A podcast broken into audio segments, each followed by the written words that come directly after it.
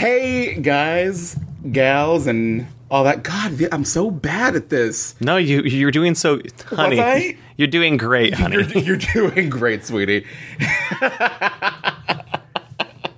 God, I'm so bad at this. Welcome, everybody, to another episode of Magical Boys. It is I, DJ Kirkland, and I'm joined by my other favorite magical boy. Ruben Medina. And the That's- crowd goes wild. If only Someday. One, One day. day. One day. one. It'll happen.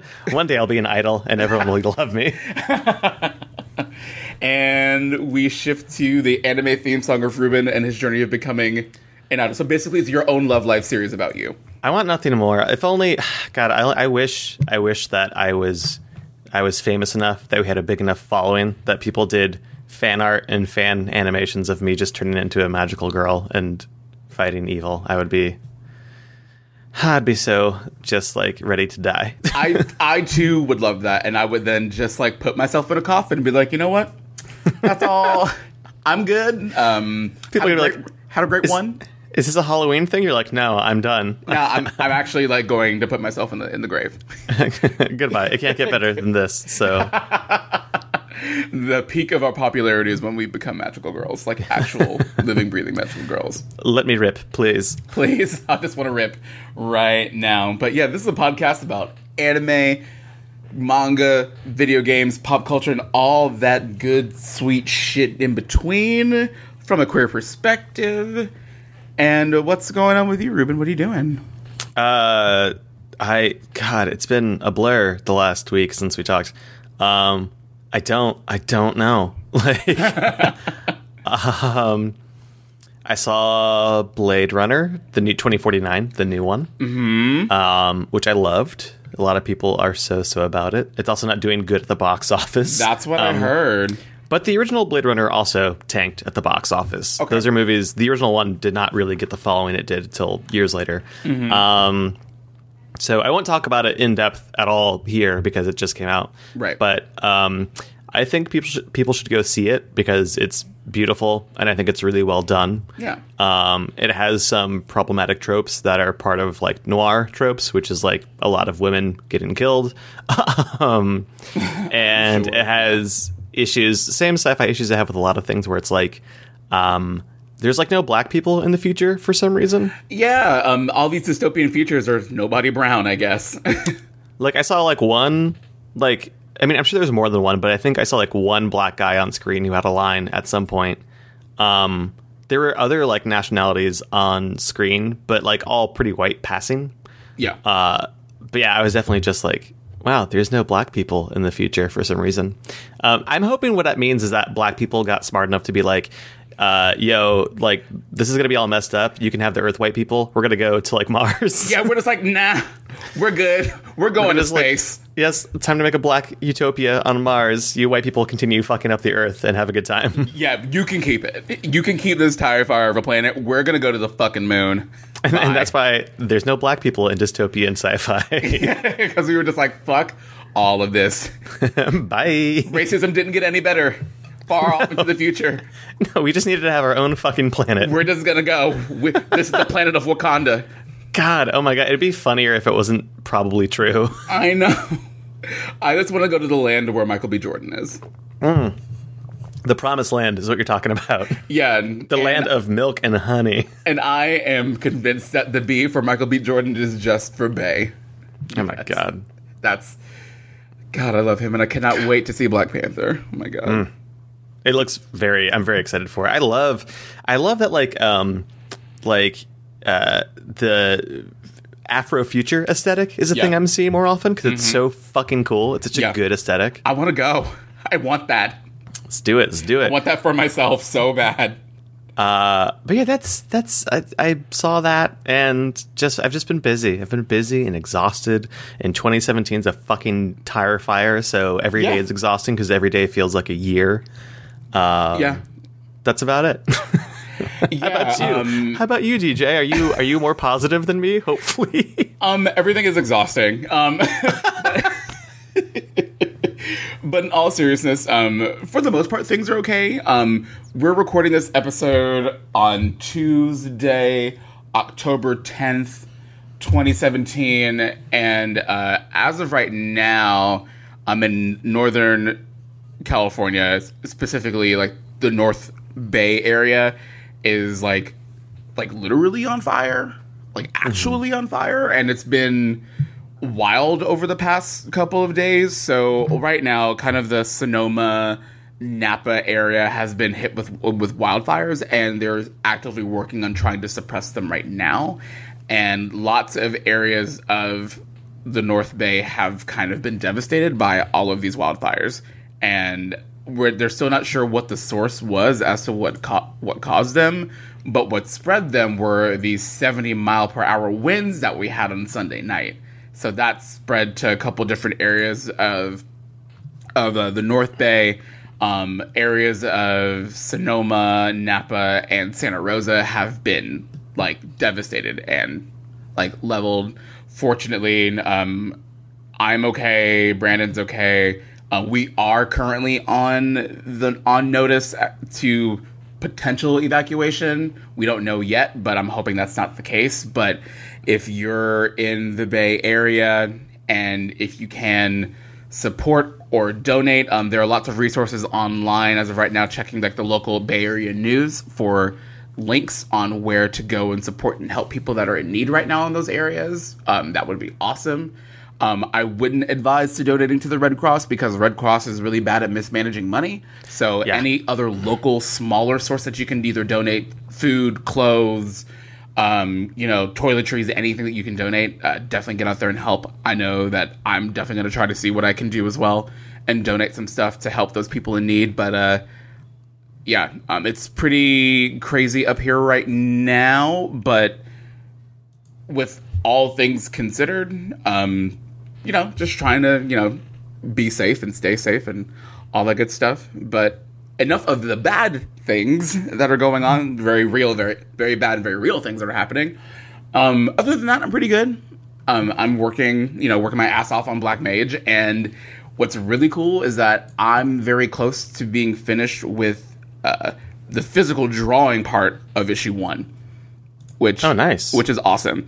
So I um I will be like doing the digital coloring and then uh I think I'm doing the lettering. I'm pretty sure I'm lettering it as well. So I wanted to do all the pencils and inks in one pass and then do all the coloring in one pass and then all the other stuff in one pass. Which some people tend to jump around, but I'm trying to like stay regimented in this so that I can kind of like build a kind of like a pipeline of how I work on stuff. But it's been really cool to kind of like do this, do comics on a professional level now, and really develop the, a workflow that makes the most sense for me. It's really cool. Like I love doing this. Uh, comics are a lot of fun for me. Um, being able to actually, you know, do the thing that I've wanted to do since I was a kid and make a living off of it is pretty cool.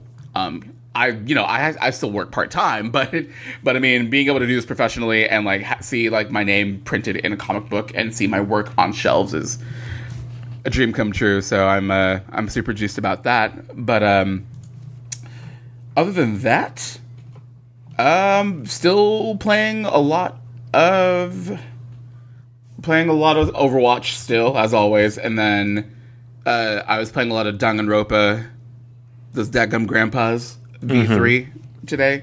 Um, I'm almost done with the first chapter. I completed the prologue last time we we met up and talked. Um, the prologue was, you know, it's one of those things where it's like it's all reading, so because it's essentially a visual novel, so it's all reading and just kind of like setting up the whole plot, and then going into the first murder trial um, was all of chapter one. So that's been really fun. And for a game that's all about reading, there's a lot of like really different little mini games in there, and they really make you know like objection overruled and doing stuff to kind of like target and pinpoint who's lying and all this other stuff. Really interesting like there's like a samurai thing where you literally like slice a sword to chop up words and phrases that people are saying if they're incorrect. Oh my god. and then you have when you have your statements that you say that are actually truth statements they're called truth bullets. So it's like when you target a phrase you have to like slow down time and then like move your cursor over to the word. That's like the weak point word. And then you press triangle and then it like shoots like a line of dialogue through it and it shatters the screen. It's nuts. Like it's it's a wild game. And they made a whole game about reading and like words. This is Really how you get kids to read: is you put thought bullets and samurai swords in it. honestly. But yeah, it's pretty good. I'm enjoying it a lot, and there's always a game that I go to on mobile. Um, Sailor Moon drops. It's basically uh, Candy Crush, but with a Sailor Moon skin on top. Yeah, uh, Aaron, uh, the not my girlfriend Aaron, but the other Aaron that lives in our house uh, Yeah. plays it pretty frequently. Yeah. so I hear the music all the time.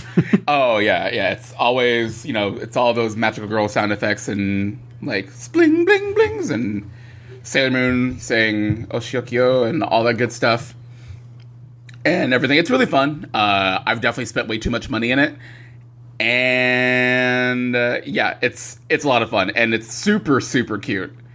And it what's cool is that it uses like it does like a chibi like art style that's very similar to the 90s anime and all of the overworld map like it follows the story of the series and all of the the the overworld map that you go to when you go from stage to stage kind of apes the 90s uh, style of how they would render the background. So it's like all watercolored and it's like pinks and blues and purples and and teals and everything. So it looks it's like a love letter mobile game to the anime which is really cool. So it's just really cool to see that how strong that aesthetic was for the show, for the 90s anime specifically, translates into all this other Sailor Moon content. And even though, like, a reboot of Sailor Moon exists, like Sailor Moon Crystal's a thing, all the marketing stuff that they do for Sailor Moon, anything, is still all done with the art style of the 90s show because it's just better. Download that game. it's really fun and uh, if you're really good at puzzle games and you can get through a pretty big portion of the game without having to spend any money um, i'm okay at, at this kind of a puzzle game but because it's essentially a match three but you can match up like the five and six and all that stuff too. But they have all these like sailor moon themed power-ups.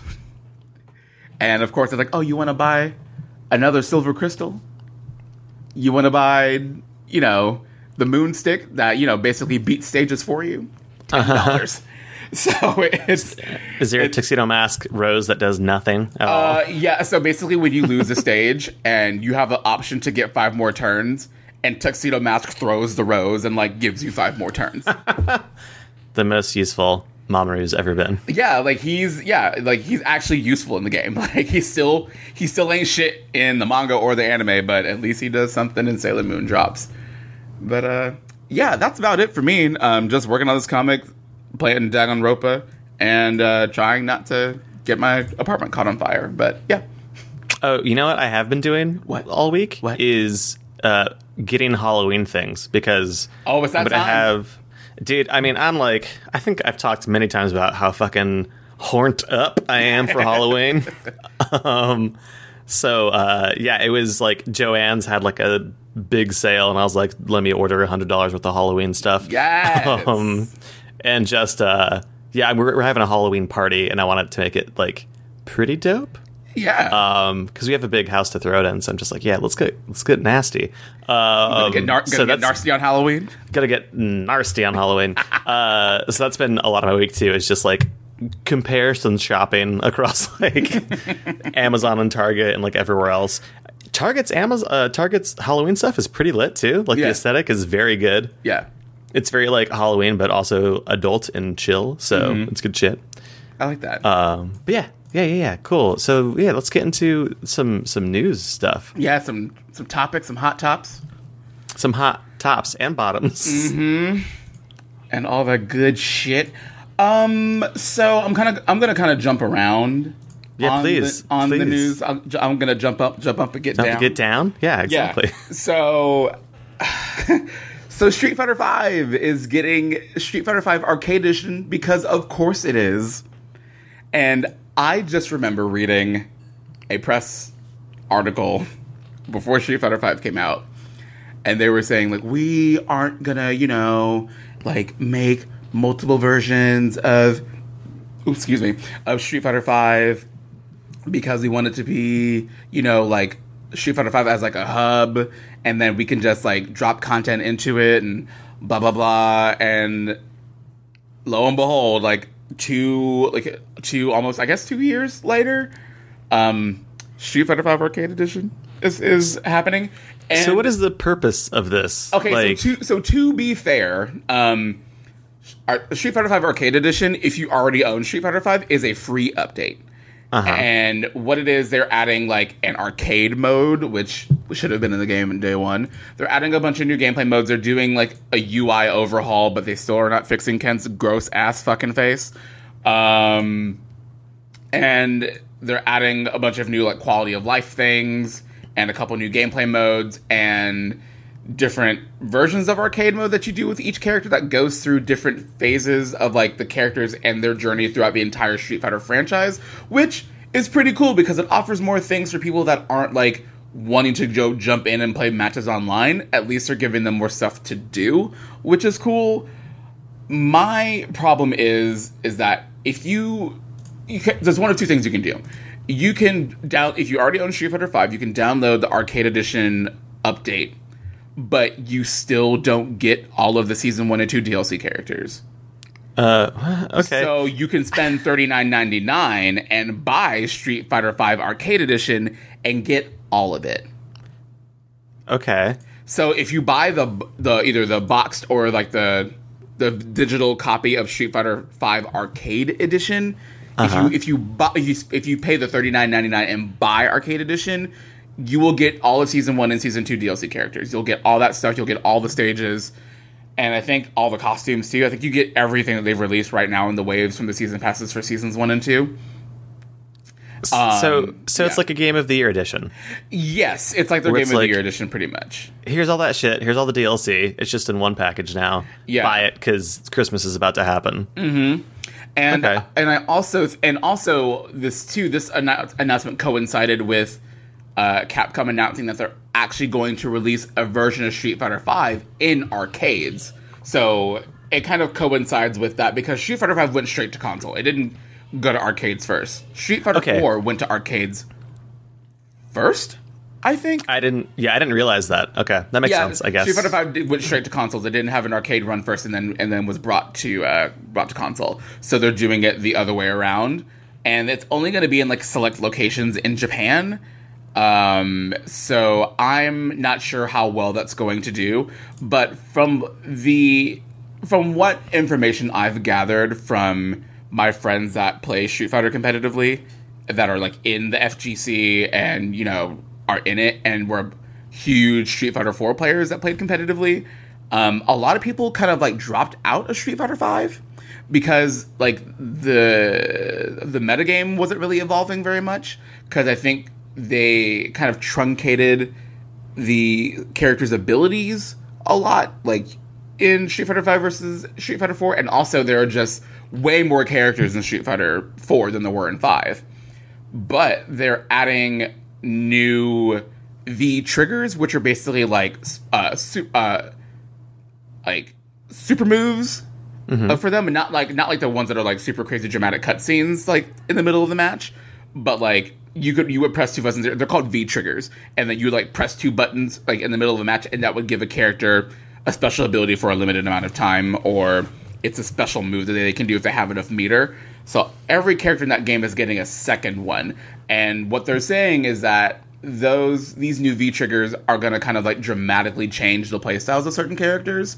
So you so players might have to relearn characters based around these new moves, and I think that's a good idea to help energize the game and the player base because a lot of like I said, a lot of the feedback that I've seen on social media is that Street Fighter Five is kind of stale competitive. That makes sense. I mean, that's sort of how um, you look at something like Dota. Um, Dota more than I think almost any other game I can think of, uh, any other MOBA.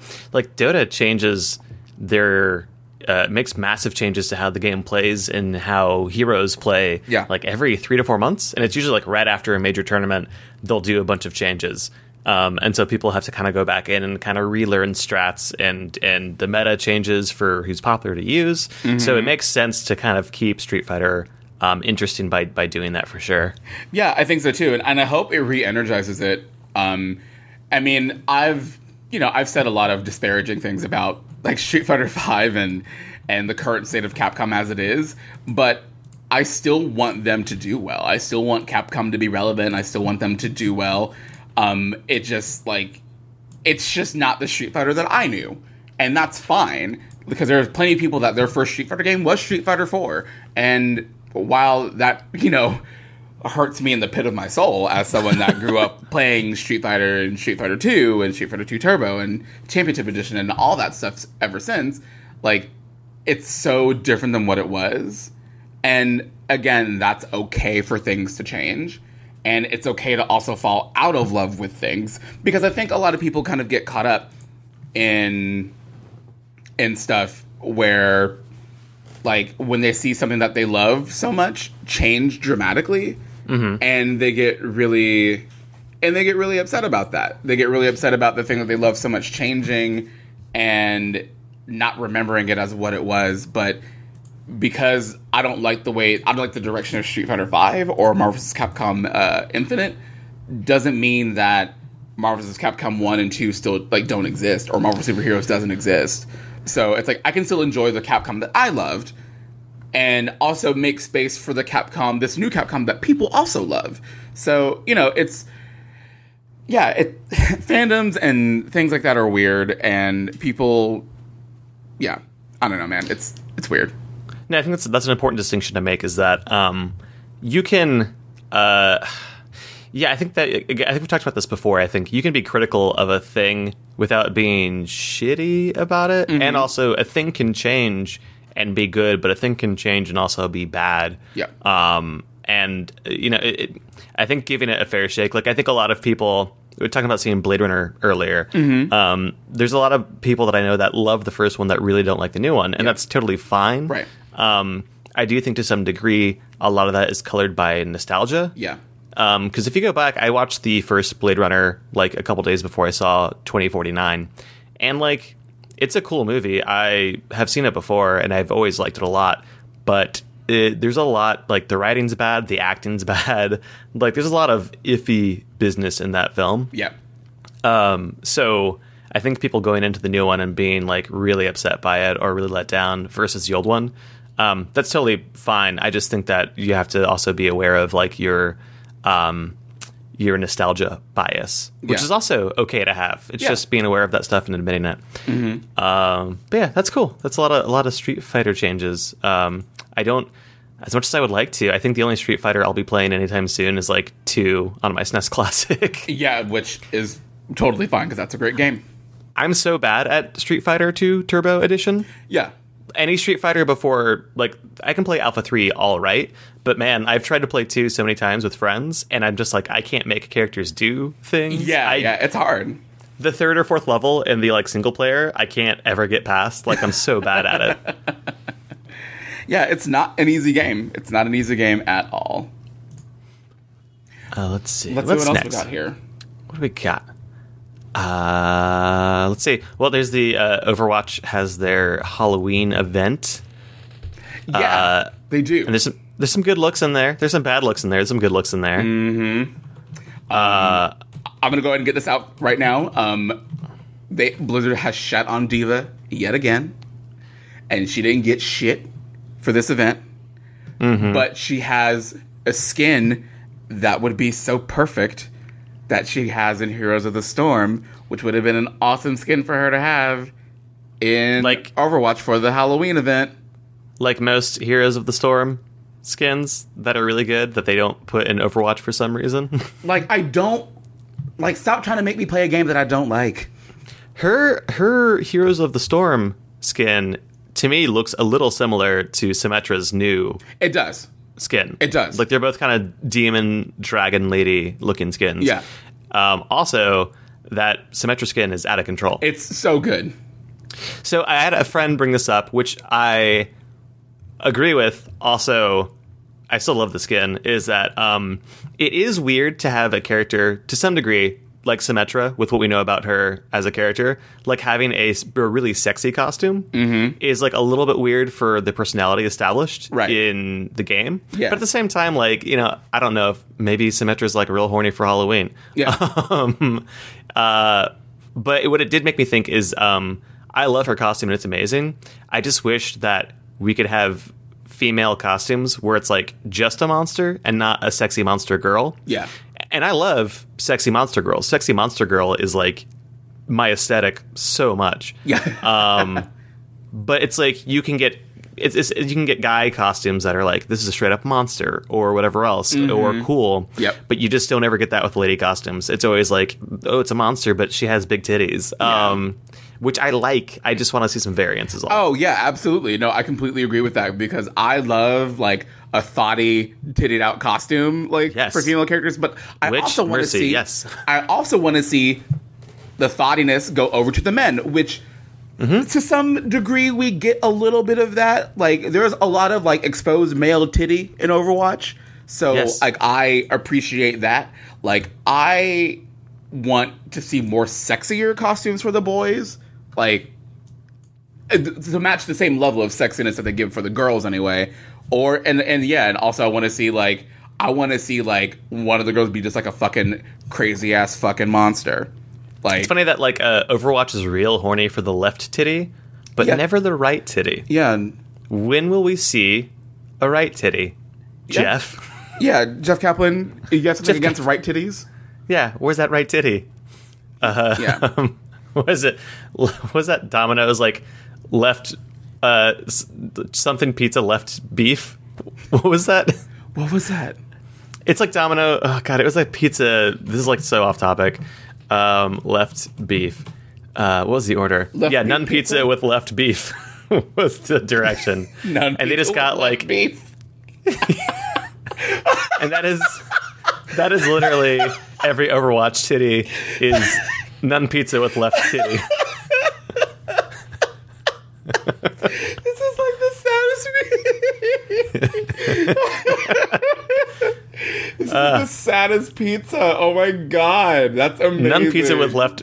None pizza with left beef is now my term for every Overwatch left titty. oh my skin. god this is fucking amazing God. I love I love left pizza. Oh, love pizza. Fuck. That's None so, beef. That is so funny. That's so funny. Oh my god. or none pizza, left beef. Um, ah, uh, Torbjorn's costume, I can give or take, whatever. It's Torbjorn. Uh, Oh, he got finally. Yeah, he got one. It's like a Viking looking one. Oh, whatever. Yeah, it's whatever. It's fine. Uh, finally. Oh my god, why can't I remember Zarya? Zarya's is amazing. Oh fuck! I didn't. I haven't seen this yet. Yes, son. Okay, let me. I'm gonna drop this in your. Yeah. g- Here's drop, a link. drop it on me. Give me that There you shit. go. Get real. Get real into this. Oh fuck! Fuck! Oh my god! There Symmetra you go. skin is so good. Symmetra's is great. Oh my Torbjorn's is God. whatever. Zarya is fucking amazing. Yes! Finally! Finally! Uh, you know what? You know what? I, I'm okay with D.Va not getting a skin because finally Zarya has a skin that's not trash. Mm-hmm. Finally. It finally happened. Thank you, Jeff. It finally happened. Zarya does not have a skin that isn't trash. Thank you for listening, Jeff. Jesus fucking Christ. Uh, McCree's skin is like sort of Van Helsing. It's fine. It's boring to me. Yeah. Uh, same with Reapers. I hope so. I hope that you can get Reaper's old Halloween skin, which is the the The better um, one. the Ichabod Crane one. Because Yeah. the new one's just like I don't know. Yeah. it's not great. Uh, Mei's is amazing. Yeah, Mei's is really good. and uh, Zenyatta's like Cthulhu one. is Yeah, that's pretty dope. fucking fantastic. Uh, also, um, Ana's uh, pirate one is amazing. Oh, that's so fun. That's really Uh, cute. That's really cute. I love that. She's got a burb too. Yeah, I So think she has a take that, burb. Bastion. I mean, You ain't the only ain't the only bird bitch in Overwatch. for real. Oh my god, fucking Angel Mercy is like it's so good. yep. Like, which I- Mercy's back. I'm gonna spend fifty bucks on loot Oh boxes. god, like I'm so fucking horny for that costume. It's so good. It's so it's good. still the thoughtiest. It, it is the thoughtiest costume in Overwatch. Ugh, what was that? We were at a con last week, and there was a very very good uh, Witch Mercy cosplayer, and I was just like, "This is a problem. Please, please leave. Yeah. Oh, It's too good. It's an overload. Mm-hmm. Uh, it's just a good good thoughty costume. Oh my god, so you know how they have the sprays of all of the Overwatch characters as kids in Halloween costumes? Uh-huh. Um, the Sombra spray is so cute. I don't think I've seen that Oh one. my god, it's so she she has like the the skull that's her icon. Mm-hmm. Um, as like a little mask, and she has like a silly string shooter that strings out like the kind of like the the wires that she does for the for her hacking. uh-huh. It's so cute. Uh, but yeah, it looks good. Yeah. So I'll, I'll probably play some Overwatch during this, which will be crazy because I haven't played Overwatch in months. So I'm gonna pick Mercy and then be like, "What the fuck is going on?" Um, and same with D.Va. Battle Battle Mercy, man. Uh, speaking of Overwatch, uh, Genji is getting a Figma. Good Smile Company's making it, and it looks real really, dope. It looks really fucking good. It's gonna be sixty four dollars. Um, it looks really really good though, Mm-hmm. Yeah. and I mean Figma stuff always has. So like, I don't always love Figma because I hate seeing lots of joint articulation, Yeah. like when it's obvious. Yeah. But because Genji is like a Robo Man, you can get away with that. It does not like mess up the lines. Yeah, You know. yeah, yeah. So it's a good choice. Yeah, eh, that's definitely a good choice. Like, yeah. So if we saw like like a Symmetra Figma, there'd be like a lot of joints. Like that would be kind of like ugh, that kind of like breaks up the designs, especially because on her legs, up until you get to the well, well, no, because like her the knees are where like she has like the boots. So I guess that's fine. Yeah, I mean, for the most part, I don't like I don't like Figmas unless they're robot Figmas or Yeah. things similar because they just uh the joints are too visible. But there's some that like you don't see the joints much at all, which is fine. Yeah. But for the most part, I'd rather just have like a good static figure. I don't need to Mm-hmm. be posing my shit. Just make a good sculpt. yeah, yeah. I love I'm- I love I'm- a good figure. I'm an adult. Just make a good little statue Yeah. for me. I really wanted that official Blizzard D.Va statue, but I'm not. I don't have four hundred dollars for a D.Va statue. Same. Ugh, the um, Widowmaker one. I was just like, this is real.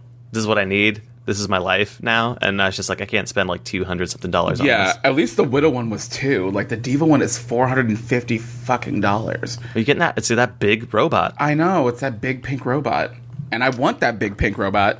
So I guess I'll deal with my Dollar Tree version of that, the fucking uh, Funko Pop one. the most Dollar Tree. like it's like when you have like the name brand and then you have fucking great value. You you went you went from like you went from like a five star restaurant steak to a steak um is what you just did. like a steak, um.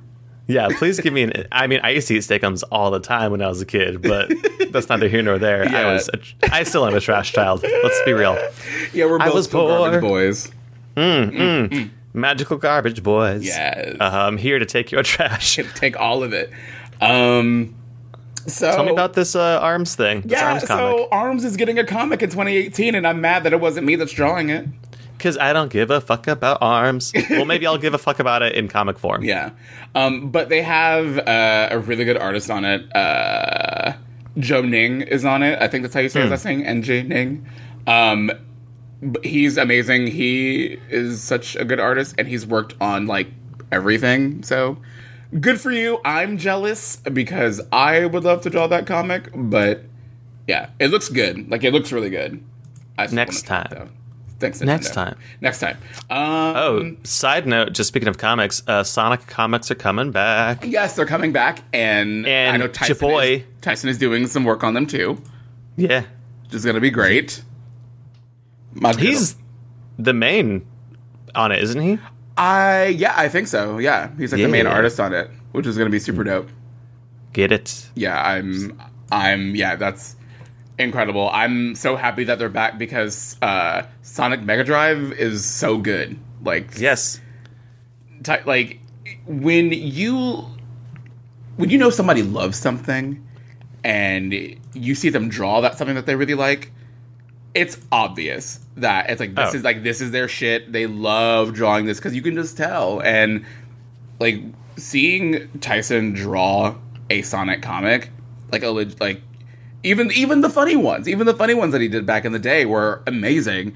And Oh, yeah. like the the official stuff that he's doing with Sega, like you get to pour like the love that you have of something completely into the property and like get paid to do it too and do it for like that thing that you love so much.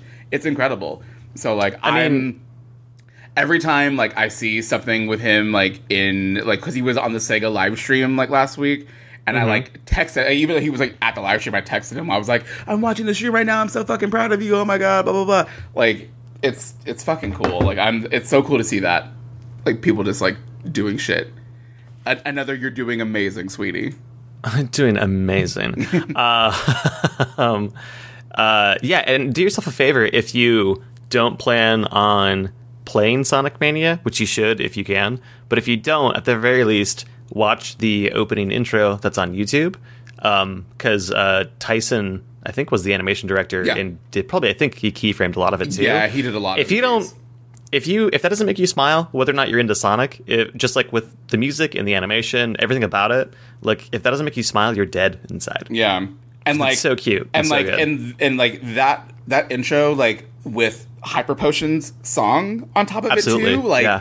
like it's i when you just hear like, when you just hear the song i'm just like "Ee!" like it's like being a kid again it was so it, it's a it's a total nostalgia trip it's amazing it's a love letter to the franchise and sonic mania is the best is sonic at its best it's Oh, for sure. so good it's so good All right. yeah, so I guess we can kind of talk about some other little things. So we have a couple other notes here about some stuff.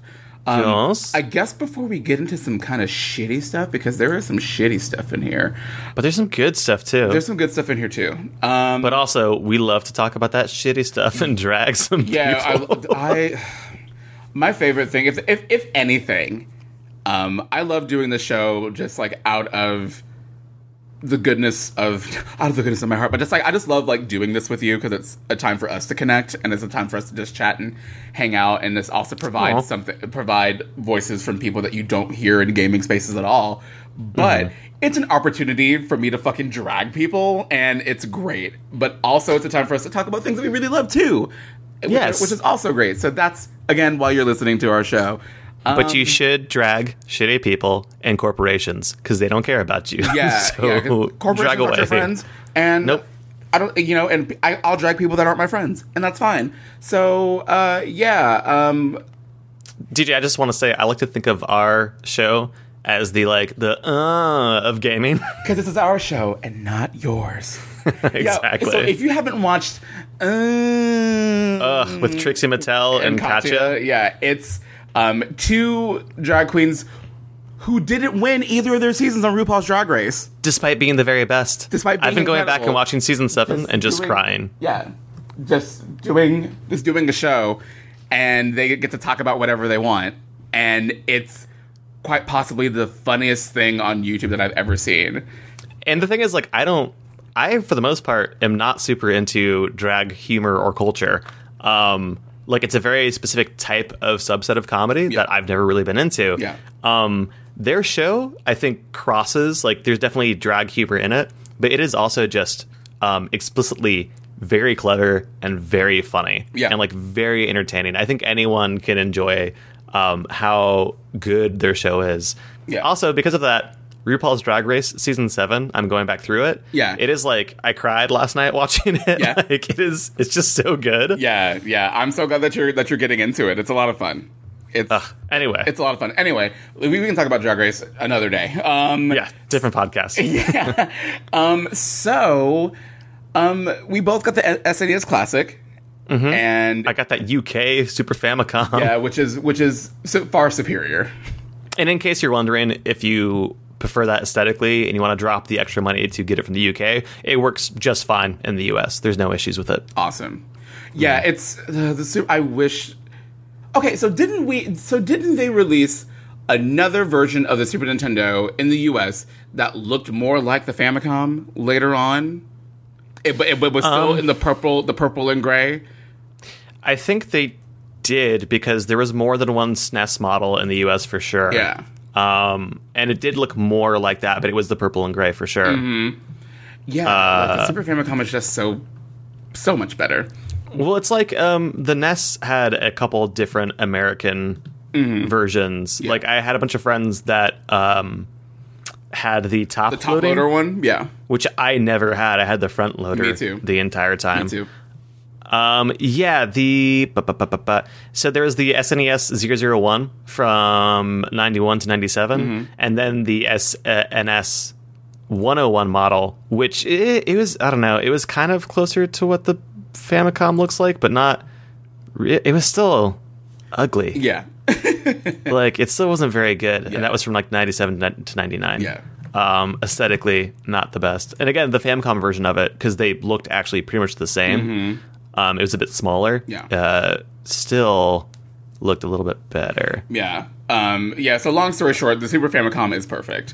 Um, So cute. and talk about an incredible lineup of games. Like the SNES Classic is literally every game minus a couple were the reasons to own a Super Nintendo and why it's probably one of the most important game consoles of all time. Well, and here's the thing. And if if uh, you're upset because like Chrono Trigger is not on there and a couple other like big games that you want, hakchi 2, which they used for the NES Classic, now has an updated version that works on the SNES Classic. So if you want to get um, not quite legal, questionably, uh, you can load Chrono Trigger onto it and other games. Uh, with a caveat that you can brick your system doing it. So Yeah. know what you're doing going into it if you do it. yeah. Yeah, so there's that. Um, so what have you have you been playing anything on it um, explicitly right Um, now? No, I I, uh, I haven't had time necessarily. I basically just sat down with it to make sure. My biggest thing with old school systems like that is is how bad is the lag Yeah. Mm-hmm. with emulation, especially on new TVs. So I sat down and I played some Mega Man X, um, which is one of my favorite games ever. Uh, and like there was just like the NES Classic, there was no lag. Yeah. And honestly, if there's any reason, in my opinion, to own um, to own those systems, it's because there's pretty much no lag. Um, I found with the Wii U, even the uh, the emulated like virtual console games on the Wii U had enough lag that I had a hard time playing them. Yeah. Um, but I'm also super super sensitive and picky about lag in games, so um, that's why I like it. The emulator uh, in the classic consoles is just really really fucking good. Yeah, yeah. I'm I'm very happy that I was able to get my hands on the SNES Classic. I, it's worth it. It's adorable. It's so cute. It's sitting right in the in our living room on on the entertainment center, and it's just really cool to kind of see that controller kind of like back in rotation again. Like it's a yeah, and for this is a pure nostalgia trip. And I started to play Super Mario RPG on it, and I had to stop myself because I knew that I was going to play that all fucking day if I didn't get up and go do some work or something. But it's ah man, it's so it's so good. It's a great little little device, and that's gonna that's gonna be a crowd pleaser for when we have people over too. So it's gonna be Oh, I, I think everyone played the SNES at some point, right? yeah Um, that's honestly half of why I just want to put um, NBA Jam on it yeah. because that was like the game that like everyone, even if you didn't play games, you played You played on it. NBA Jam. NBA Jam, Mario Kart. Uh, yeah, no, it's it's really good. Yeah. So, have you gotten a chance to play? Since we're on the subject of like games that are kind of like tapping into nostalgia, have you gotten a chance to kind of uh, get your hands on Cuphead yet? Have you played it? No, I I think I'll buy it this weekend. I just haven't. Uh, I've been so busy. Slash, when I have been busy, I've just been sitting down to play Destiny because Destiny's kind of my um, my comfort game. Yeah. Because I kind of know everything I'm doing in it. Yeah. and there's something that's actually really soothing about just grinding some things out sometimes. Yeah. Absolutely. Um, so that's what I've been like putting on when I sit down for the most part. Um, so I haven't had a chance to, but I'll probably get it this weekend because I do really want to play it. Um, it just doesn't seem like it'll be a relaxing game. oh yeah. I, yeah. I I don't think that it would be a relaxing kind of a game either. That's going to require a lot of a lot of attention and and you know dexterity and and all that stuff. Um, it looks really good. I definitely want to play it. Um, yeah, I I just got to turn on my Xbox One again, or just play it on PC. I play it on. Is it on Steam? No, it's a Microsoft game, so it's not on Steam. Um, is there a Steam key for it? I don't think there's a Steam key. I think it's just Windows. Uh, oh, it could be. No, it's on Steam actually. Yeah, it's on Steam. Um, if you buy it through Microsoft, then you will be able to play it on your Xbox One if you want to at some point Um, because it's play anywhere. Did you by chance see if it were it was compatible on Mac or is it only on PC? Um, ooh, I don't know about that. Um, I'm only seeing a Windows logo. Okay, that's fine. I have a I have a PC, so I can play it on that. Awesome. Good. yeah. Mm-hmm, Good to know. okay. Um. So two shitty things until Uh-huh, we uh-huh. until we get into the rest of the show, which is going to be really cool. I think the, re- the rest Yeah. of the show is going to be really really cool. Uh, if you like anime, yeah, especially if you like anime. And we have a new segment that we're gonna do. We actually have some you some uh, Twitter questions from people that you guys Hell submitted yeah. online. So we're gonna do that too. So the rest of the show is gonna be dope. So, um, this Marvel thing. Um, I'm not super into Marvel stuff, so I don't know exactly all of the details of it. All I know is that it was bad, and I saw comics Twitter like, "What the like? What the fuck is this?" And yeah, it was it's wild. I mean, I'll, I'll keep it. I'll keep it, Keep it short, short. and sweet. Short. Um, NYCC Marvel was like, "Hey, we have this big announcement with uh, Northrop Grumman, which Northrop Grumman, however you pronounce it, is a terrible name." Um, so uh, Northrop uh, Grumman, Grumman, they are a um, basically a uh, like a military uh, uh, arms company. Like they make everything. Um, so so they do stuff that's like cybersecurity stuff, but I'm pretty sure they also work in. Um, uh, well, I think they work in weapons, if I remember correctly. Also, Yeah. Um, but basically, the issue is that they are one of the largest companies that's part of the actual um, military industrial complex.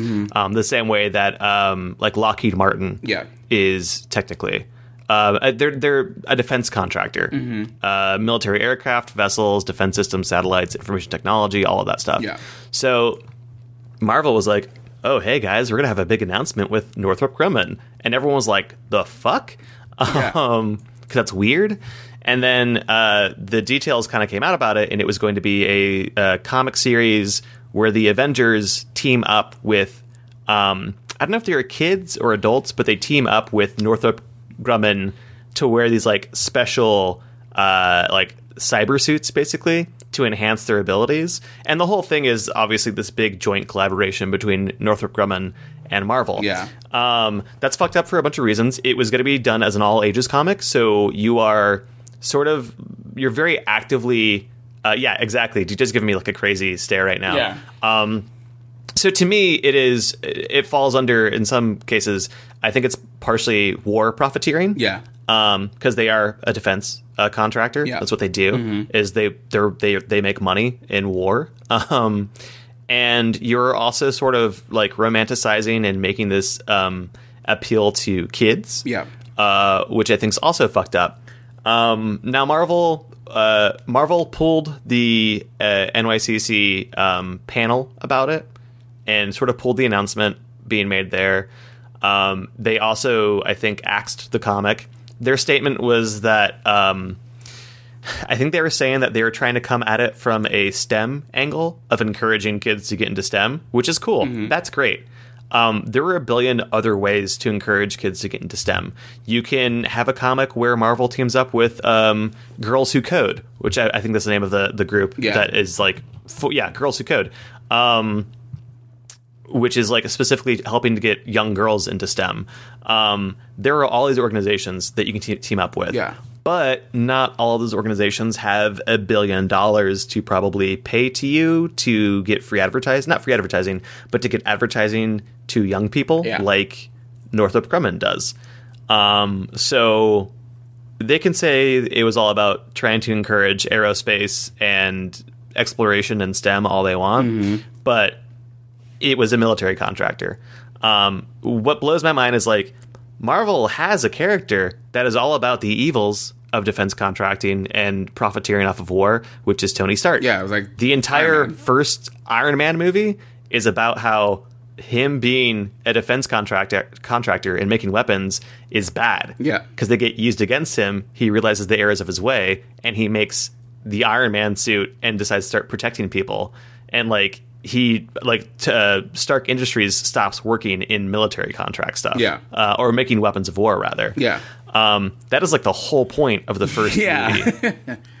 and they're like, well, let's make this comic to appeal to kids with the defense contractor. So everyone was pissed off. Um, I think rightfully so. It was a fucked up weird move. Also, Disney, like again, corporations don't care. Yeah. whatever makes them money is what they're going to do. Absolutely. This coming from Disney and Marvel, two uh, the same company, but two companies that have uh, extremely family friendly, hyper positive, front facing uh, uh, uh, personas. Yeah. So that's what happened in this bullshit. Yeah, that's fucking wild, dude. Um, and I remember seeing seeing the tweet. They're like, "Oh, we have this partnership with with them," and then the tweet was like, uh, "We've canceled the event," and I was like, "Life comes at you fast." like I just don't know. I just don't know why they thought that was a good idea Mm-hmm. at all. Like, why would you? Why would you think that? Yeah. And in the uh, in the same vein of bad ideas, uh, so how much of a Rick and Morty fan are you? I, uh, I mean, pretty big. I actually, uh, I've talked to friends about it. I think it's probably one of the best comedies on TV since The Simpsons, and The Simpsons is my favorite TV comedy of all time. Uh, yeah. So uh, from what I've seen on Twitter, the Rick and Morty fans are garbage. They are. That is true. Uh, so can you kind of elaborate a little bit on this whole like Saskatchewan sauce thing Saskatchewan sauce, or whatever the fuck it is? Szechuan sauce. yeah, fuck. but I do like the idea of Saskatchewan sauce because that's a province in Canada. So I just imagine it's just like I'm so dumb. I'm dumb. it's gravy or it's water. I don't know. I'm I'm dumb. no, it's hilarious. oh god, Saskatchewan sauce. I'm gonna get red Um, it- to filth. it's just gravy, eh? Um, so, all right, Rick and Morty Szechuan sauce thing. Uh, episode one of the newest season of Rick and Morty, um, they bring up that they like make this reference to McDonald's having a, a limited run of Szechuan sauce for uh, for dipping sauce for nuggets. That was a promotion during uh, when Mulan came out yeah. and how good that sauce was. And it's just like it's the usage of it in the episode is Rick is basically as normal being incredibly selfish to do this thing for something that he wants that is like uh, incredibly petty. Um, so since that moment happened, like everyone's been like, "Oh, Szechuan sauce, Szechuan sauce," like crazy about it, talking about it, trying to get McDonald's on board. McDonald's decided, "Hey, let's capitalize on this and bring it back for a super limited time, aka like one day, um, at certain locations." McDonald's didn't do a good job of having um, enough. Slash, they said stores would have it that didn't have it. So you unleashed a bunch of Rick and Morty fans who are already trash on people who are making minimum wage at stores who probably had no idea this was even a thing happening. Right. And there were literally, literally uh, fans rioting and like being hyper shitty to people who are making nothing an hour Yeah. um, because of Szechuan sauce. So McDonald's, uh, it's funny, McDonald's did all this on their own. They did all the advertising very much in the voice of Rick and Morty, but it had nothing to do with the actual TV show. Yeah. They were like, let's profit off this for free and do this on our own. Um, so they fucked up. Uh, again, corporations aren't your friends. Yeah, yeah. um, so the creators of Rick and Morty are sort of trying to distance themselves from the whole fiasco because it was just like super gross. This is also literally a week or two after there's a billion articles that talk about how Rick and Morty's fandom is really bad because it is uh, the way that I explain why it's so bad is uh, Rick and Morty is uh, ostensibly Rick is a bad character. Like he's super shitty, he's super selfish, but he's also the smartest person in not just the universe, but in all um, in all parallel dimensions. Yeah. like period. So the sort of like white male college aged Reddit crowd loves him because he's so smart and he's so logical and he's such a badass. And uh, there's this joke that goes around where it's like, you know, to be a real Rick and Morty fan, you have to understand theoretical physics, or you have to like understand the science stuff, or you know, uh, you have to be this smart, which is not the case. It's it's a pretty deep show, Yeah. but you don't have to be any of that. The thing that cracks me up is that what is going right over their heads is that Rick is not the hero of that show. That show is a cautionary tale about what an asshole he is. It's a show about a deeply sad, selfish piece of shit character that you should not want to be. Yeah. And most of the fan base that are like college aged white males um, want to be Rick. Uh, like if you go to any convention, it's like Deadpool cosplayers and Rick cosplayers are the new Deadpool cosplayers. More so because it's so easy to cosplay as Rick. Right.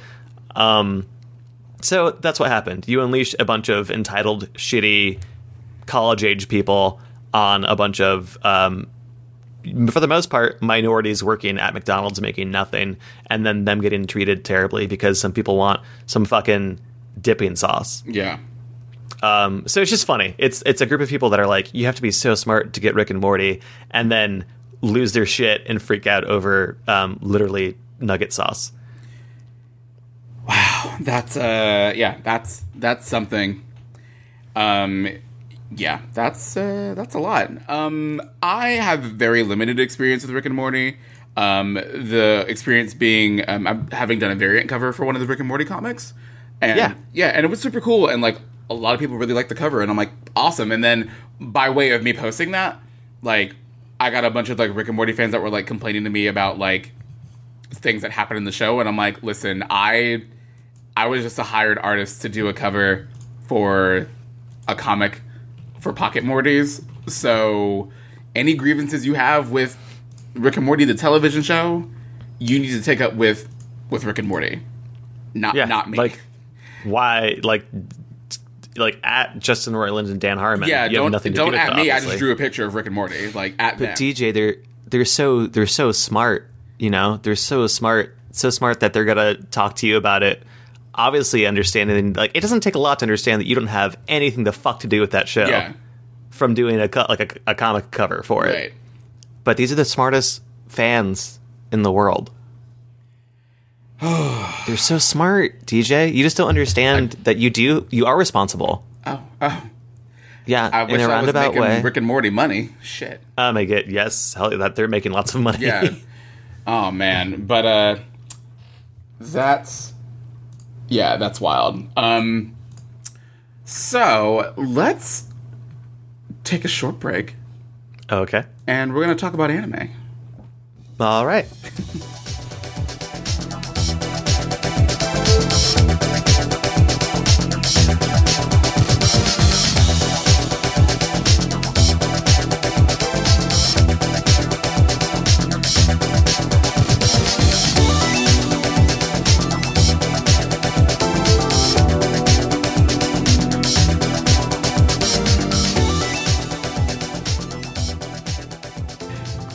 we're back to talk about some fun shit. We're going to talk about some anime and your fall impressions because we are now in the fall season of anime. yeah. And coming off the heels of My Hero Academia ending and getting the announcement that season three is happening, we're going to be without uh, that Beanha for a little bit. Mm-hmm. But the fall season is here. And one of the titles that came back with the fall season is Food Wars. And Uh huh. I'm real happy that it's back. I haven't started watching the um, started watching the season yet, but I'm excited to get more of the same over the top, tittied out chef action of Food Wars. Surprisingly, a show I don't watch. What? Yeah, I, I watched the first couple episodes of the first season and I liked it okay, um, but it didn't grab me. I've heard that like I should watch more of it, and it probably will Yeah. because it's so I- I it's like really just over the top and funny. Yeah. Um, so I will eventually, but I don't currently watch it. Yeah, um, the whole second season was a was a tournament arc, so Mm-hmm. it was so good. I mean, I love dumb tournament arcs. I I God, I love them. They're my favorite.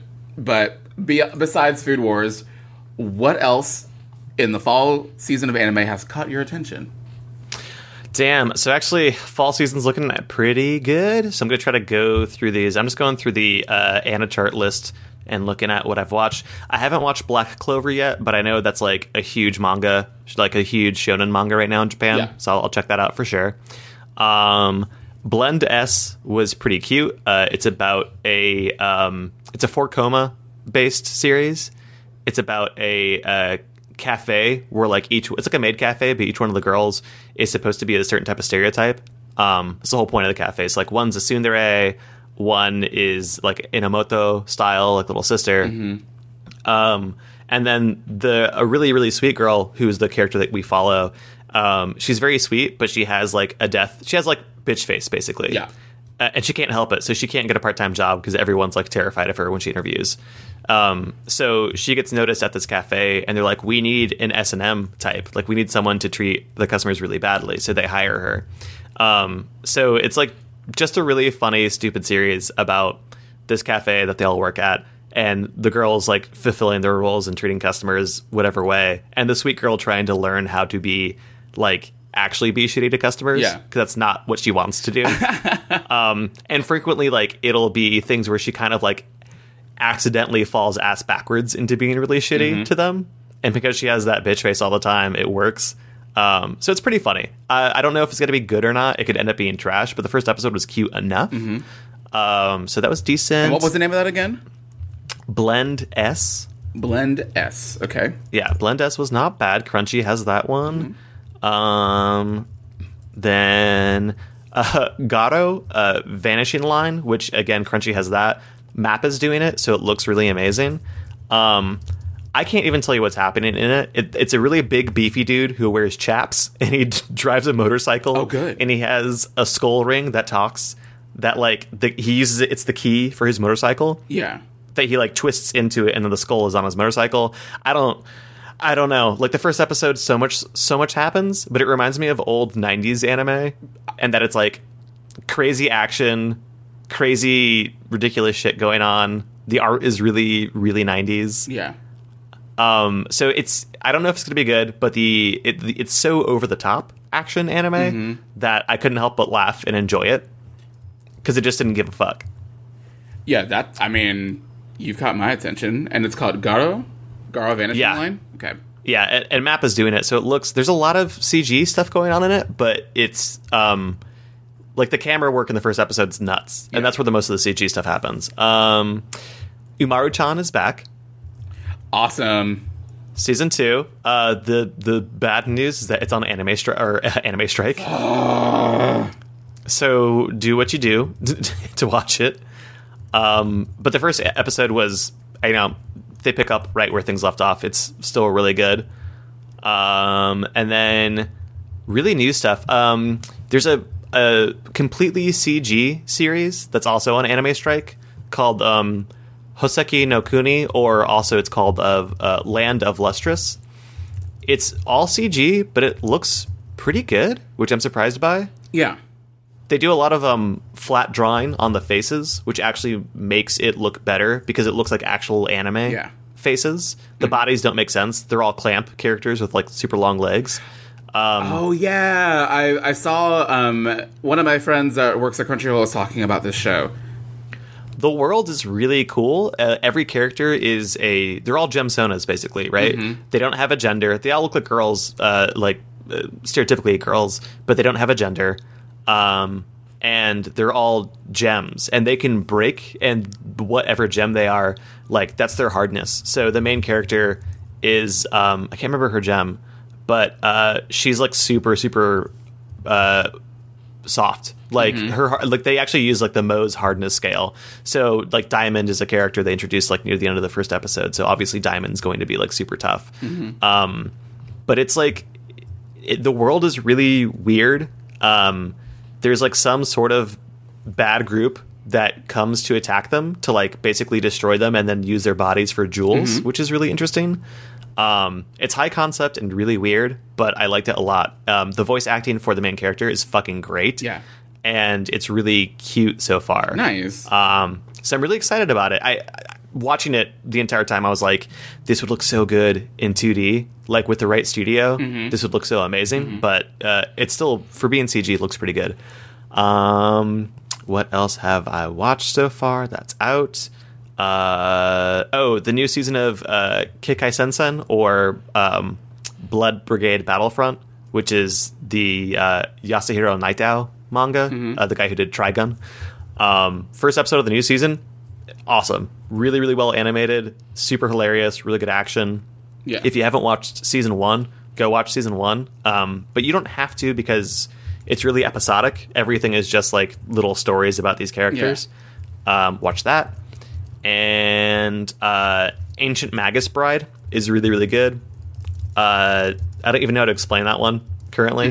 Uh, but it's uh, basically it's a girl who she has like she's really rare because she has these magical powers as far as like she can see she can see like spirits, and so she gets auctioned off as like a relic basically Yeah. um, and she gets bought by um, this uh, like lich guy, basically. Um, so it's like sort of seems problematic initially, but their relationship is like really interesting, and he basically uh, buys her to make her his apprentice. But he's also like, also you'll be my bride eventually. um, so it's sort of interesting, but it's really sweet and really cute. Um, and the characters in it are really good, and there's lots of like really cute like fantasy monsters. Nice. Um, that's on Crunchy. That's super worth watching. Um, Kekkai Sensen's also on Crunchy. Crunchy got a lot of good stuff this season. And um, Osomatsu-san season two Yes. is out, which is one of the funniest series ever. So that's on Crunchy. Uh, watch that. And I think that is everything I've watched so far. Um, oh, I watched the first episode of Urahara, which is on Crunchyroll Yes. also. Yeah. Um, art wise, it's really interesting. Mm-hmm. The first episode I found super, super boring. Yeah. So I'll give it a couple episodes, but it just was like nothing about it was interesting to me, unfortunately. Mm-hmm. Yeah, I heard a lot of Um, people talking about it because it was originally a webcomic, wasn't it? I think so, yeah. And it's it all takes place in like Harajuku and it's like super stylish. Um, Omocat did the end card art for the first episode. Oh, cool. That's awesome. Um, yeah, it's really and it definitely like has the style is definitely something that's in Omocat's wheelhouse. Um, but yeah, the first episode, I just it was it was super boring to Mm-hmm. me. Um, but it is really cute looking, so I'll I'll give it a few episodes at least. yeah, I'll definitely have to check that out as well. Yeah, I'm. And that's my quick as possible anime recap so far. yeah, um, there is a lot of good stuff that's out there right now. Definitely uh, get on that Crunchyroll, get on that Anime Strike if you have an Amazon account already. Do that. Do that thing. um, yeah, there's there's definitely and there's some series something whale this season that Netflix bought, aka people. I haven't watched the first episode yet, but if you want to watch it the right way, you won't see it for like six months because Netflix is stupid about that shit. so bad. Europe. That's unfortunate. Okay, um, so moving on to a new segment that we're going to start. Um, basically, we have uh, listener questions that we've uh, scouted the lovely folks on Twitter.com to get some questions for us to talk about on the show, and we got quite a few, which is really awesome. We got we have a couple, and we can we don't have to do all of them. We can do a couple of them, but I want to start with this one, the first one that we got, which I think is really good. Um, this is from the Noise on on Twitter. He asks us for World Mental Health Day. What do you guys like to turn to for self care? Is there anything special aside from the normal day to day stuff? So I know that you were actually talking about this earlier today on social media yourself. So I'll let you go first, Ruben, if you'd like. Um, yeah. Uh, before I get into to the the uh, self care thing, I just um, because I think part of what I think is important about World Health Day and uh, World Mental Health Day, and also just mental health in general, is that we talk about things to try to remove stigma from Right. it. So um, I'll basically kind of, I guess, um, uh, paraphrase what I, I put on on Facebook. Um, so I have visible scars on my body from cutting. Um, actually, I have like a really really noticeable one on like the upper part of my left arm because I, I just I cut it deep enough to have a lot of scar tissue there, so it's kind of like puffy. Um, and uh, that was probably like five years ago. Um, and there's like lots of cutting in middle school, but I mean it was you know as recent as that. Um, as someone who's 31, and it's it's almost weird for me to think about doing it as a adult and not as a teenager Yeah. because I think we think of cutting and we immediately think of like you know sad gothy kids, um, which I was that too for sure. Um, but you know it's it's more than that.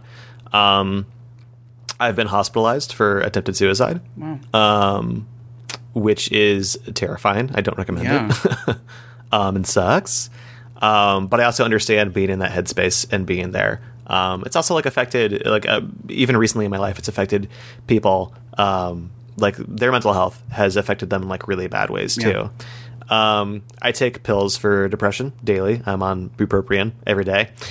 Um, and I also have really bad uh, social anxiety, which I think most people meeting me probably wouldn't guess because I'm pretty good at hiding it. Yeah.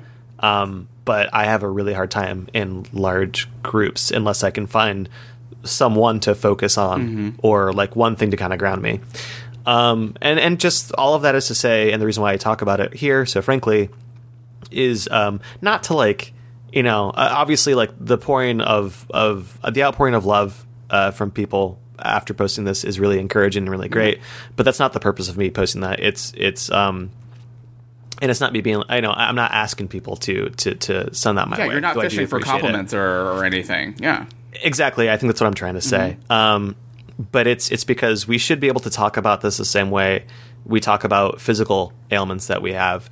Um, we shouldn't be ashamed of of our mental um, ailments. Uh, we shouldn't blame ourselves for them. You know, if you have a, a bum knee or you get really sick and have to go to the hospital, you know, usually you don't blame yourself for that.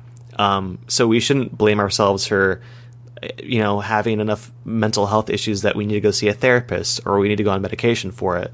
You know if you get the flu you go you go get meds for it. You you get um you get a flu shot. You do preventative care. You do care during. You do all of this stuff. Um and no one bats an eye at that. Right. we should be treating mental health the exact same way. Um so uh you don't have to post it on social media Yeah, and be as like open about it as I was.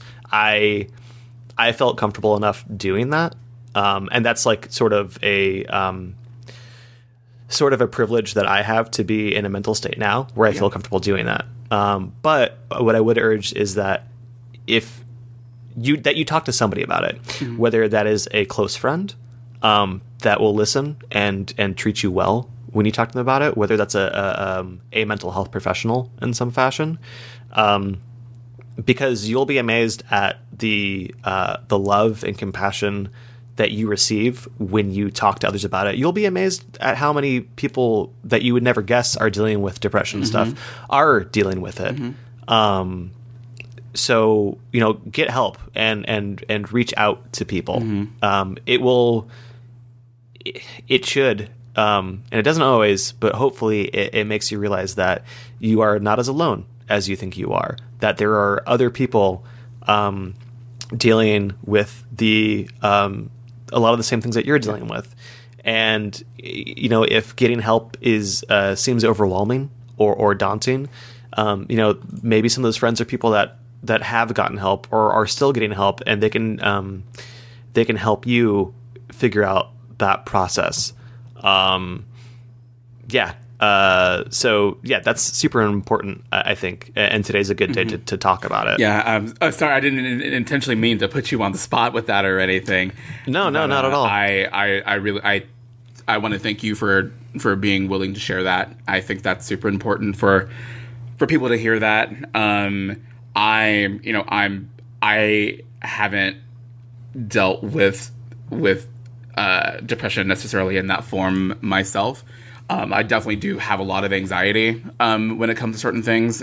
Um, it, I definitely have a lot, lot of anxiety when it comes to the creative process, and it and it's affected me in my professional life and being able to produce art and make things and all of that stuff and that's affected me for for a long time and I'm happy that I'm in a place now to where um, that you know that doesn't I'm, I'm in a good headspace to where that doesn't really affect me as much anymore. But I think a lot of the reasons why a lot of people don't think about mental health the same way as they do like a physical ailment is because it's something that they can't see. Um, it's something that isn't like physically that physically manifests on on like on a person. It you know people will think like oh they're just in a bad mood or whatever. No like i mean people are going through stuff and people are experiencing things. And i think because it's not something that's so readily visible that it's hard for certain people to empathize with with that and i think as long as we continue to have conversations around mental health and about the ways that you can go to get assistance that you need to you know get yourself to do the self-care to get you in a better headspace i think the the less stigma there will be behind it. So I'm I'm grateful for you for sharing for sharing your experiences with that. Um, hell, I didn't even know that until you just told me just now. So I'm, mm-hmm. I'm, you know, I'm honored and I'm grateful that you were willing, you were willing to share that, but not only with me, but with everyone that's listening to our show. So thank you for that. Um, yeah, yeah, and and thank you for like listening and being, um, you know, uh, being receptive. You know, um, and I think uh, it, it's hard, uh, especially for a lot of our listeners. Um, you know, I know for you and I, but a lot of our listeners, yeah. uh, our show is about talking about things from a queer perspective. We're both also um, ethnic minorities. Um, I think that it's particularly hard for yeah. uh, those that are queer and ethnic minorities, especially in the year of our Lord 2017. Yeah, yeah. um, because everything, and if you're, uh, and for women, um, mm-hmm. everything seems like you know at a the past year, I think it has felt at a national scale, like the country that you live in has uh, is attacking you. Yeah. Is actively out to get you, to harm you, to take away your rights, to I mean, to kill you. Um, I don't think that's hyperbole because the the laws that people are trying to pass, the things that they're trying to take away from us, are things that lead to deaths, mm-hmm. um, and that hopelessness leads to suicides. Mm-hmm. Um, I think that we were raised uh, by a generation that um, tamped down a lot of emotions, and the generation before that was one that was built on being strong and not talking about how you feel. Yeah. Um, and I, what I hope is that our generation and the generation after us, you know, I think there's a lot of people that talk about how like overly sensitive we are. I don't think that's the case. I, I think that we're talking about how we feel for the first time, and we're talking about how we're talking about that openly. Yeah and that that's healthy and important. And mm-hmm. um, I think we're fighting against toxic uh, toxic masculinity harder than ever before. And to me, toxic masculinity kills. Mm-hmm. You know, um, I think there's a reason why men die earlier than women across the board, and, and I think a lot of it has to deal with you know um, how as men we're told to not um, to not express and to to bottle stress up and to you know to do that until we have people lashing out and I, I, think that's why and and that's the thing that's honestly really really hard i know that we fucking like trash on white men all the mm-hmm. time mm. like white straight men but that is a thing that's honestly really really hard for white straight men yeah is that they i think are victims of that toxic uh, masculinity right. so much at such a high level yeah. because of of who they are mm-hmm. and I, I, think that's why we see um, the shootings and stuff that we mm-hmm. see uh, being predominantly from yeah. that demographic. Yeah. Um, so yeah, so take care of yourself. Listen, Logic has that 1-800-273-8255 song, which is the suicide hotline. Honestly, that like sometimes when I feel real rough, that song absolutely helps. Yeah. Um, so uh, yeah. Uh, how do you take care of yourself, DJ? Um, for me, um, what I've often, I, I always give my my fiance a hard time, and I always say that um, I'm grateful that I found someone that puts up with me and all my bullshit. and I often find that whenever I'm I'm mad about something or I'm going through or if I'm going through something emotionally, I try to I'm grateful that I'm in a place that I have someone to talk talk it through with.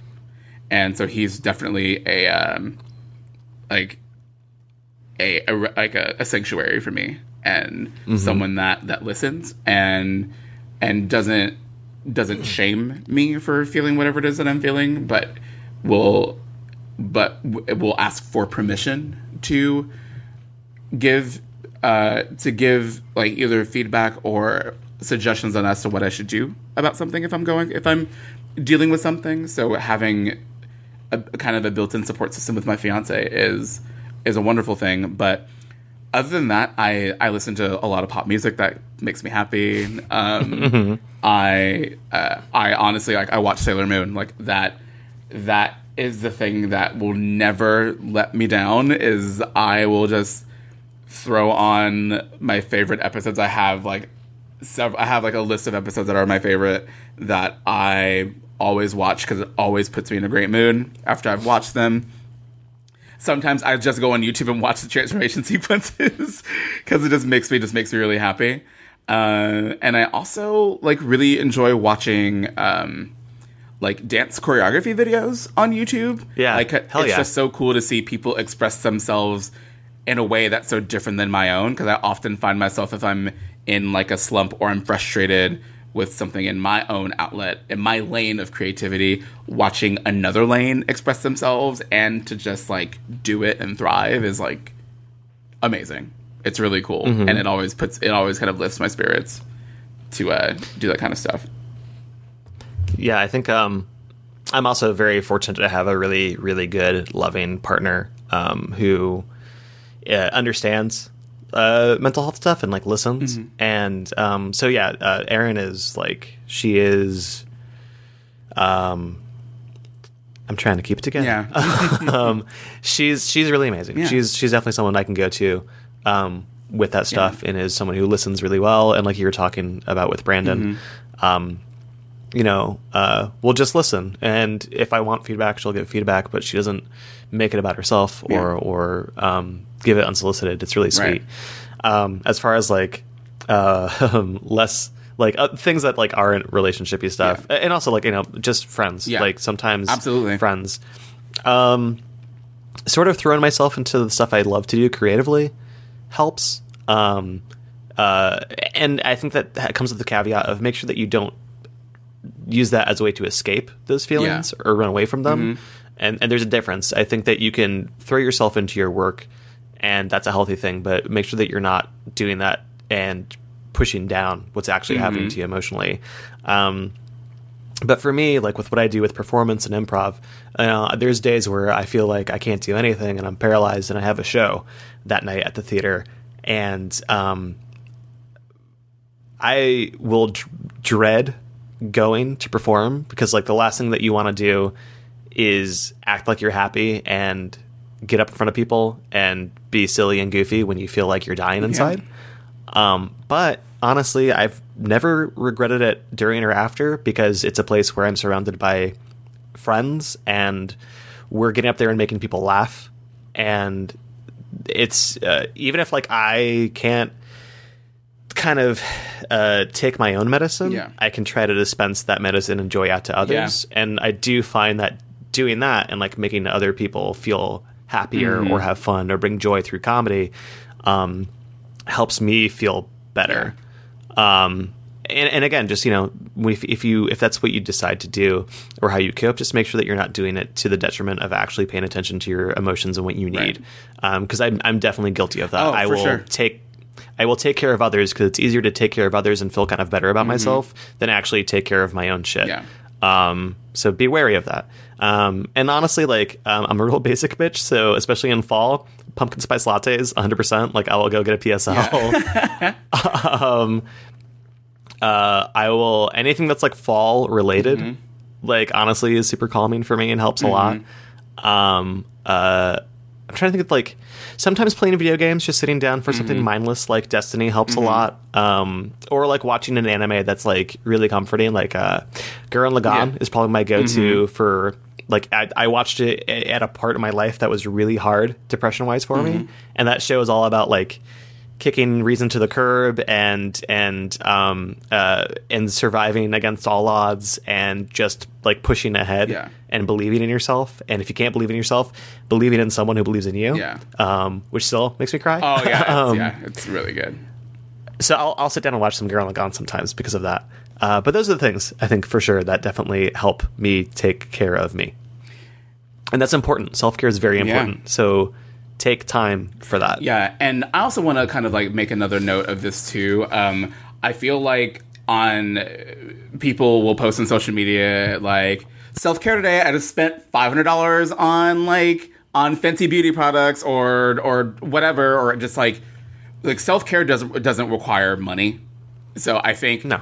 Uh, a lot of people will like myself included. I'm like like self care today. I went myself bought myself a video game and I feel a lot better. Like you don't like you don't have to spend money to take care of yourself. Like you can retreat into things that are free. You can go outside or or, or doing anything. It doesn't have to uh, have a cost associated with it.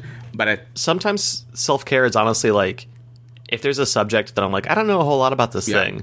Um, like sometimes self care care has been like getting into a wiki hole Yeah. Where I'm just like I just want to learn about Yeah. this thing. Um, because you feel I don't know. It's like you I, for me. I always feel better. I'm just like oh now I know how this thing works Mm-hmm. or know more about this thing that I think is interesting. Um, so like I've done some self improvement, which makes you feel Yeah. better most of the time. It's interesting. It's easy. You know, if you have your phone and internet, it's you know it doesn't cost anything. Um. So let's see. I'm going to look at. I have a couple more questions here. Um. I think we kind of. There's another question that was asking: Is there a game you turn to whenever you're feeling down, or one that you can always go back to and never be bored of it? I think we kind of like touched on that a little bit in our last question. But if you want to, um, just to keep that this one brief, um, a game that I will always go to whenever I'm like, like sad or upset is Smash Brothers.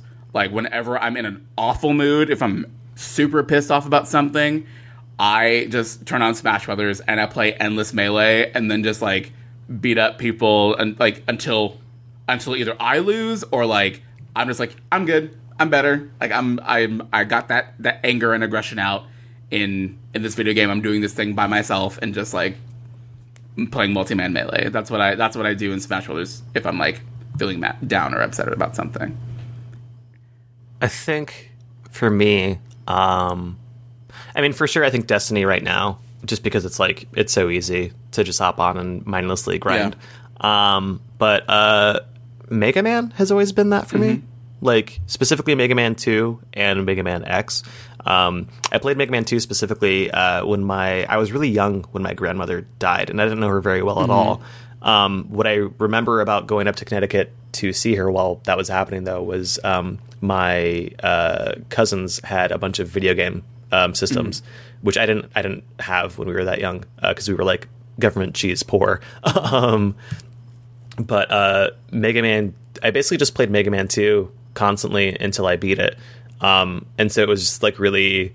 It was just a really like I, I knew my mom was sad because her mom was dying, but like I had never really knew my grandmother on her on that side, so it was like very weird. So I was sad because my mom was sad, and it was just like lots of like a, a lot of weird like human empathy and like understanding death like death kind of closely for the first time for me as a kid um and so mega man's always kind of like been a feel good thing for me in that way yeah That's awesome. Let's see what else because we're getting close to our normal cutoff time. Um, we we can answer. I want to do two. Yeah, I want to do two more. Um, okay um, any horror game recommendations since we're in October? um yeah so if you actually have a playstation 4 and you have ps plus which you probably do if you're playing online at all um, i don't know many people that have uh, have a PlayStation 4 and don't have PS Plus in some fashion. Um, one of the free PS Plus games is the um, Amnesia uh, like pack. So it's the first game, Amnesia, and then the second one. I'm actually looking it up right now, so make sure I'm getting this right. Uh, ba, ba, ba. Yeah, it's the Amnesia collection, which has Amnesia: The Dark Descent, and then Amnesia: A Machine for Pigs. Um, both those games are super fucked up and scary because you have to just kind of run and hide. There's no real, you can't really hurt things yourself. Um, so uh, I'd recommend recommend Amnesia, um, especially because it's free if you have a PS4 um, this month. Um, Soma is really really excellent. Um, it's another uh, it takes place like an underwater facility, kind of um, has like claustrophobia, feels of Bioshock, but you're dealing with sort of these uh, decommissioning these robots, and it's just really creepy and really good. Um, and for me, I don't think anyone else is scared of this game, but Myst scares the fuck out Myst? of me, like always did. yes, because it was like because you're I, like no one's around. Yeah. like Myst is like there's no music really; it's just ambient mm-hmm. sounds. And so my brain was always like, something's gonna jump out at me, but it never does. You're just there solving mm-hmm. puzzles. But when I was a kid, I was just like, like stuff is gonna. Ha- I was just waiting for things to happen. Yeah. it- you just you feel so alone and isolated. Um, so Myst used to like just not a scary game technically, but used to scare the fuck out of me when I was a kid. Um, I don't have any recommendations because I'm a wussy and I don't like scary movies or horror games. So They're so good though. I, I know, but I don't. I don't like the sensation of being scared. Like I don't. I don't like that feeling. Resident Evil 7 is a very good scary game that's also a very good game mechanically Mm-hmm. and and shooty stuff. Like seven's actually legit pretty scary and really well done. Yeah, I, I've heard nothing but good things about Resident Evil Seven, which is surprising coming from Capcom.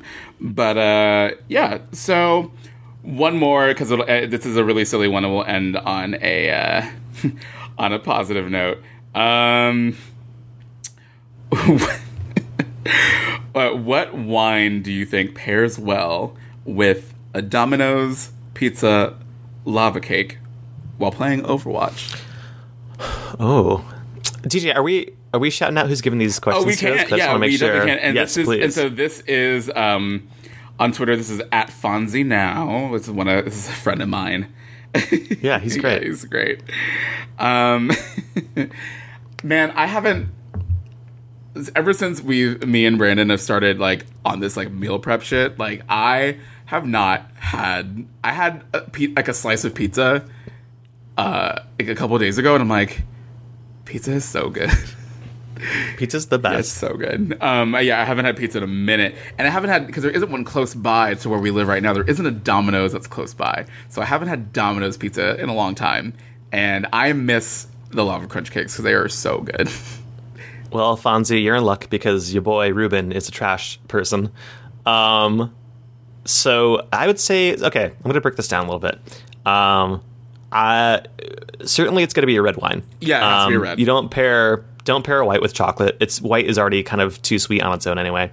So you want something uh, like a red. Um, I would say you're going to want to go more dry Oh. than fruity. Um, so I'd go with something that's, that's a little bit more dry. Um, I would go with a red. Uh, I'm really partial to uh, South American red wines. So uh, South American and like Spain uh, red wines. So like a um, a Tempranillo is a good red. I think to pair with that, or maybe a Garnacha. Um, is what I would go with with a chocolate lava cake. Um, and I don't I don't know for sure what the best would be. Um, but those as far as reds go, those tend to be my favorite and they tend to pair with everything I eat with them really well. So one of those two. And it's like you can get a cheap Tempranillo or Garnacha for like you can get one for like less than ten Look bucks. at you, you're so bougie. I'm uh Aaron got me into drinking wine and then wine. I'm not that bougie. I just like see bottles and I go, that looks cute and I go, ooh, that's a different red wine. That's not a that's not a Cabernet Sauvignon. um or a, or anything Yeah. like it's just like or um or a Malbec. Uh and then I try it and I'm like, this is very good. Also Malbecs are very good with most Yeah. things.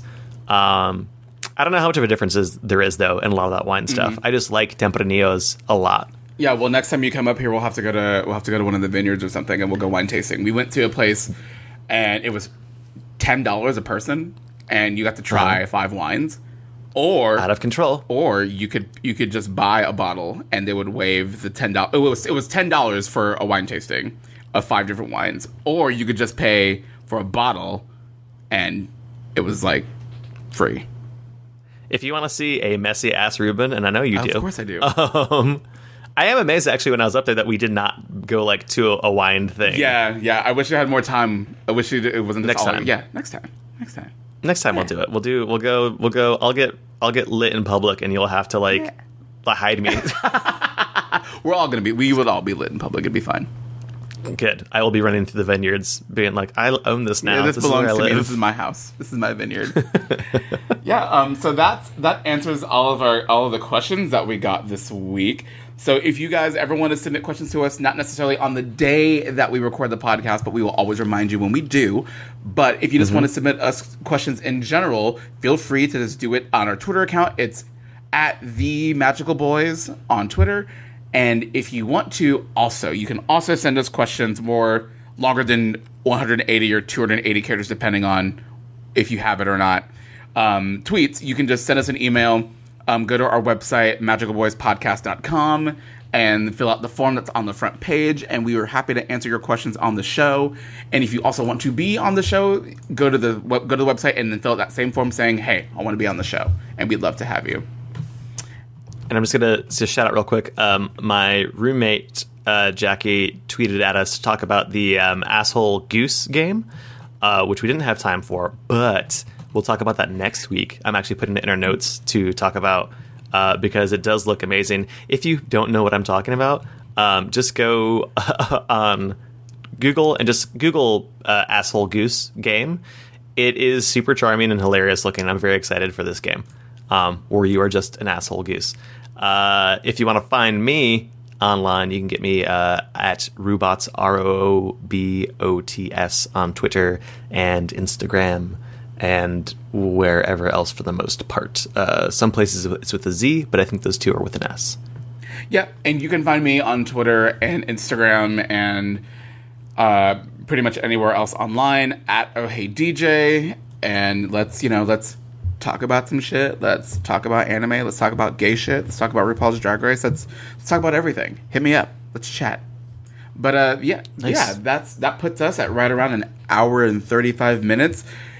You guys, gals, and all my lovely, lovely gender nonconforming people out there have a wonderful rest of your week. Stay magical, and we'll talk to you soon. Bye. Bye. Thank you.